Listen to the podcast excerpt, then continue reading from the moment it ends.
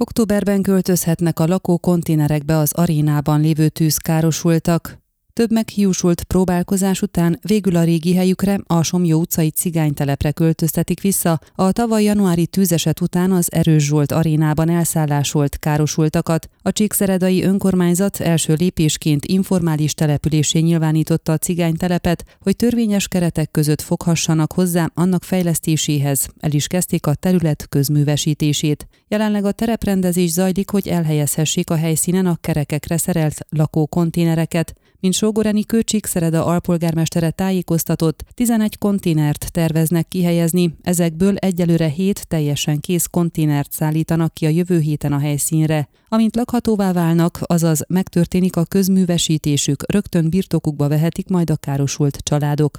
Az Erős arénából való kiköltözésnek előfeltétele, hogy az érintettek az életkörülmények szempontjából nem kerülhetnek rosszabb helyzetbe, mint amit az arénába biztosítottunk számukra, jegyezte meg az alpolgármester. Tőle tudjuk, hogy a lakókonténereket a beköltöző családok saját maguknak kell berendezniük kájhával és fürdőszobai felszereléssel. Azoknak a családoknak, akiknek nem telik rá, adománygyűjtést szerveznek.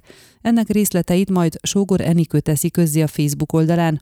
A konténerek birtokba vételét bérleti szerződéssel hivatalosítják, a lakhatási kritériumrendszer kidolgozása és alkalmazása a Máltai Szeretett Szolgálat feladata lesz. A lakókonténerek mellett szociális és egészségügyi konténereket is kihelyeznek majd az informális település részeként. Ennek közbeszerzése még zajlik. Az Erős Zsolt arénában pillanatnyilag 16 család lakik, összesen 71 személy, akikből 31 felnőtt és 40 gyermek. Ön a Székelyhon aktuális podcastjét hallgatta. Amennyiben nem akar lemaradni a régió életéről a jövőben sem, akkor iratkozzon fel a csatornára, vagy keresse podcast műsorainkat a székelyhon.pro portálon.